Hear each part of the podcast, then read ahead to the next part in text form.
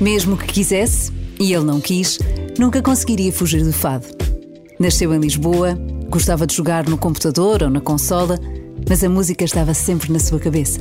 Os pais perceberam isso e levaram-no pela primeira vez a uma casa de fados com apenas 9 anos. E depois foi tudo muito rápido. Aos 10 venceu os juvenis da Grande Noite do Fado no Coliseu dos Recreios.